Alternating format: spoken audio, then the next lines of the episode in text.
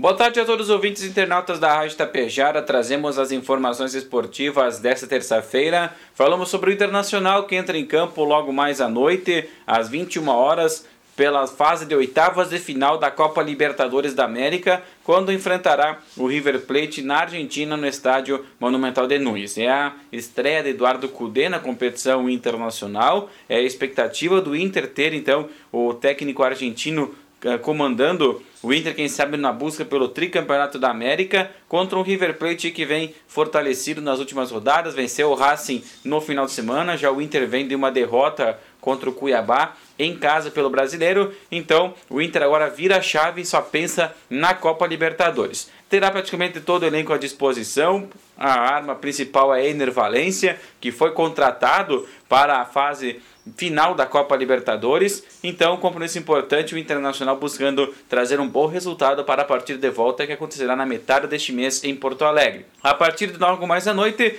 terá transmissão da Tapejara Esportiva em cadeia com a Gaúcha de Porto Alegre.